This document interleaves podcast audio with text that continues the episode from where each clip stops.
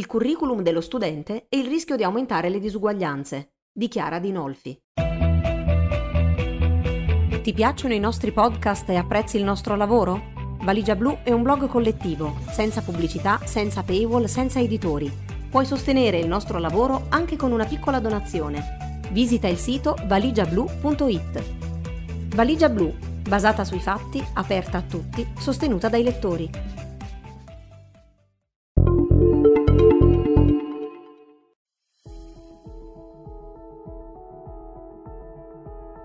Il 16 giugno 2021, con l'avvio degli esami di Stato del secondo ciclo, debutterà il curriculum dello studente, un documento che raccoglie tutte le esperienze scolastiche ed extrascolastiche svolte dai maturandi nel corso dei cinque anni di studi. Il curriculum dello studente era stato introdotto dalla legge 107 del 2015, la cosiddetta buona scuola, e in seguito disciplinato dal decreto legislativo 62 del 2017, ma non era stato ancora formalizzato. Ad adottarlo ufficialmente con un decreto del 6 agosto 2020 è stata l'ex ministra dell'istruzione Lucia Azzolina, che ha poi passato il testimone all'attuale ministro Patrizio Bianchi. Per la prima volta quindi gli studenti e le studentesse che dovranno sostenere la maturità 2020-2021 saranno chiamati a compilare un vero e proprio curriculum in vista dell'esame di Stato, che sarà poi allegato al diploma scolastico.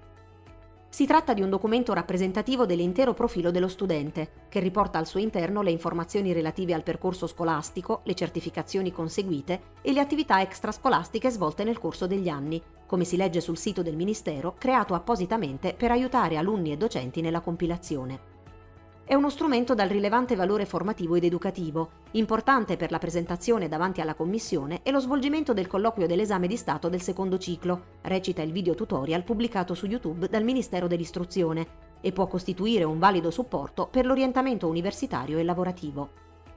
Il curriculum, che si compila online, è composto da tre parti. La prima, di competenza delle scuole, contiene tutte le informazioni riferite al percorso di studi, la seconda parte, a cura delle scuole e degli studenti, è inerente alle certificazioni di tipo linguistico, informatico o di altro genere. La terza parte, compilata dagli studenti, riguarda le attività extrascolastiche di tipo professionale, sportivo, musicale, culturale e di volontariato. L'introduzione di questo nuovo documento ha subito suscitato qualche perplessità all'interno del mondo scolastico e non solo. Secondo il saggista e storico dell'arte Tommaso Montanari, è una delle decisioni che chiariscono meglio la natura di questo governo, un gabinetto paleoliberista di destra. Per Nicola Fratoianni, segretario del partito politico Sinistra Italiana, è un errore, un elemento di diseguaglianza. Un anno fa riuscimmo a prorogare la sua attivazione, l'attuale maggioranza non l'ha fatto. È improvvida la decisione del Ministero dell'Istruzione. Ne è nata anche una petizione online promossa da un gruppo di docenti per rinviare l'applicazione del curriculum dello studente vista la complessità organizzativa e professionale di una didattica scossa dalla seconda e terza ondata di un evento pandemico assolutamente eccezionale. I punti critici sollevati sono due. La tempistica, il curriculum fa la sua prima apparizione nel secondo anno scolastico segnato dalla pandemia, e il rischio di aumentare le disuguaglianze già dai banchi di scuola. I docenti che hanno promosso la petizione su change.org insistono sul primo punto.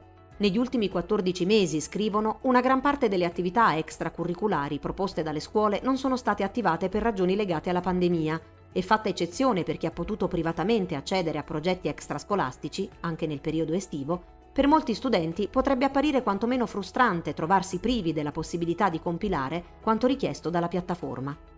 Il maestro e pedagogista Franco Lorenzoni, fondatore del centro di sperimentazione educativa Casa Laboratorio di Cenci, sentito da Valigia Blu, ha detto che questo è l'anno peggiore per fare una cosa del genere, che necessita di una grande discussione anche con gli studenti.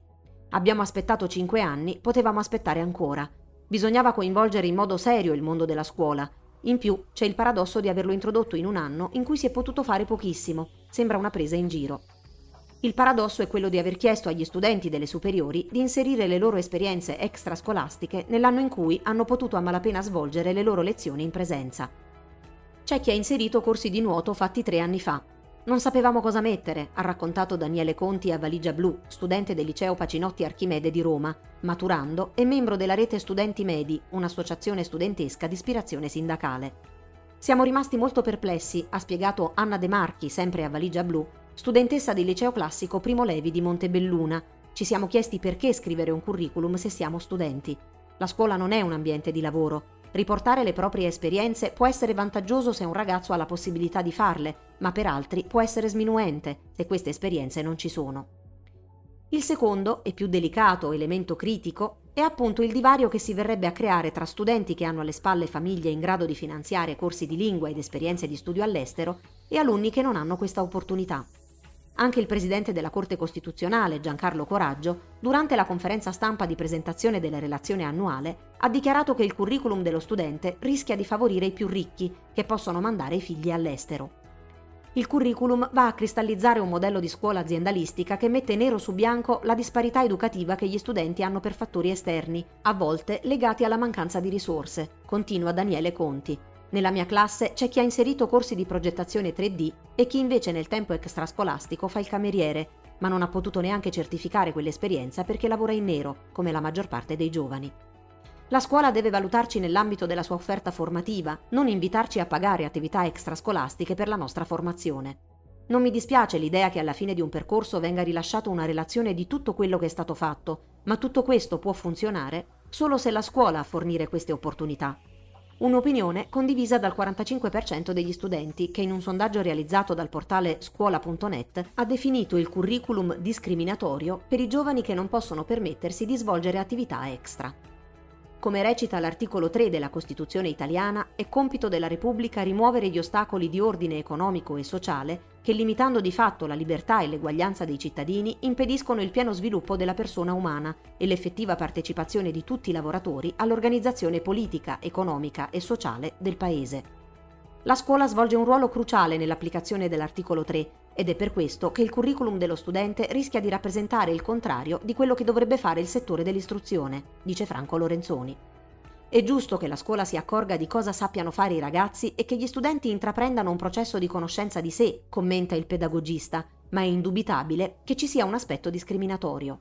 Se il curriculum viene utilizzato per aiutare gli studenti ad individuare il proprio progetto di vita e a capire cosa possono essere nel mondo, può essere uno strumento interessante. Ma se invece il senso è pensarsi in quanto capitale umano da vendersi sul mercato, allora la scuola perde la sua funzione educativa e si limita a ratificare, senza critica, ciò che viene richiesto dall'industria. Per Cristina Costarelli, dirigente del liceo scientifico Newton di Roma e vicepresidente dell'Associazione Nazionale Presidi AMP del Lazio, questo rischio non c'è. Le scuole conoscono bene le situazioni sociali e familiari degli alunni e tutti i giorni lavorano per aiutare chi è in difficoltà chi ha un curriculum vuoto di certo non verrà penalizzato in sede d'esame.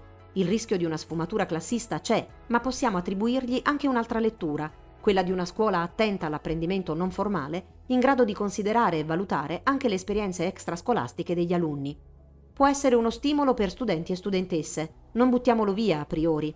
Le criticità ci sono, ma ci sono anche delle opportunità.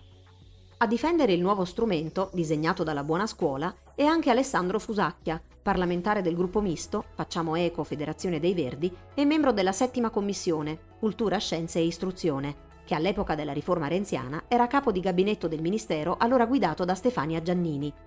È un'innovazione da utilizzare con cautela, soprattutto nell'anno più difficile per la scuola dalla Seconda Guerra Mondiale in poi. Ma la direzione che segna mi sembra buona, spiega il parlamentare a valigia blu. Il nostro paese è molto refrattario a qualsiasi elemento di valorizzazione perché subentra sempre la paura che qualcuno subisca una penalizzazione. Ma valorizzare le esperienze degli studenti può essere importante per permettere ai giovani di fare un bilancio in prima persona. Sottrarsi ad un confronto con l'esterno non serve a nulla, né aiuta i giovani svantaggiati a uscire dalla loro condizione. Prima o poi, usciti dalla scuola, il confronto ci sarà e non sarà solo con i coetanei che vivono nella stessa città o regione, ma sarà un confronto globale. Al contrario, rendere evidenti le disuguaglianze può permetterci di intervenire e magari potenziare le attività formative dove sono carenti. Non è il curriculum a creare le differenze. Il compito della scuola, aggiunge Fusacchia, è aiutare gli studenti a individuare la loro strada. Se la scuola non aiuta i giovani a capire chi sono e cosa vogliono fare, questo li renderà solo più confusi e li porterà a fare lavori che li appassionano di meno ed è solo facendo tante piccole esperienze, anche extracurriculari, che ragazzi e ragazze potranno individuare i loro talenti. Scrive Christian Raimo su Internazionale. L'idea e l'impostazione del curriculum dello studente risale alla legge 107 del 2015, la cosiddetta buona scuola. E qui occorre aprire una parentesi su questa legge allora molto dibattuta. Dall'alternanza scuola-lavoro alla chiamata diretta del dirigente, dall'organico di potenziamento al bonus del merito per i docenti, tutto l'impianto della buona scuola si è rivelato in questi anni clamorosamente sbagliato e fallimentare, classista e farraginoso. Le poche cose da salvare, come la riforma della selezione e della formazione dei docenti, sono state le uniche disattese. Anche il curriculum dello studente non fa eccezione. Si tratta di un mostro da un punto di vista pedagogico e normativo, come al solito mascherato da innovazione. Una piccola riforma talmente inutile e pensata male che non si riesce davvero a salvare nulla.